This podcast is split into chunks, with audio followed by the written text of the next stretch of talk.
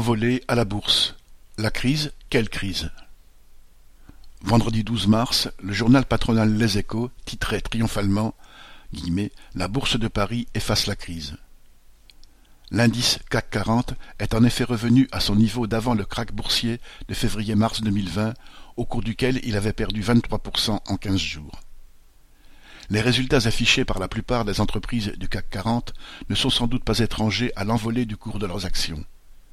Avec l'explosion de la pandémie et ses conséquences sur l'économie, les bénéfices des entreprises du CAC 40 ont certes diminué de moitié. Mais cela n'a pas empêché celles-ci de verser au total plus de 23 milliards d'euros de dividendes à leurs actionnaires. Alors que le chômage augmente et que les faillites de petits commerçants se multiplient, la bourgeoisie continue de s'enrichir. Il apparaît clairement que les plans d'aide massive de la Banque centrale européenne et de l'État étaient surtout destinés à soutenir les profits de la bourgeoisie.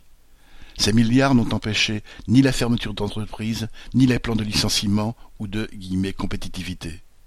Et les attaques contre les travailleurs ne vont pas s'arrêter. Car c'est en réduisant les effectifs, en aggravant les conditions de travail, auxquelles s'ajoute le pillage de l'argent public, que les grandes entreprises espèrent continuer à gaver leurs actionnaires. Dans un système économique de plus en plus parasitaire, ceux qui se réjouissent aujourd'hui dansent autour d'un volcan. Denis Allaire.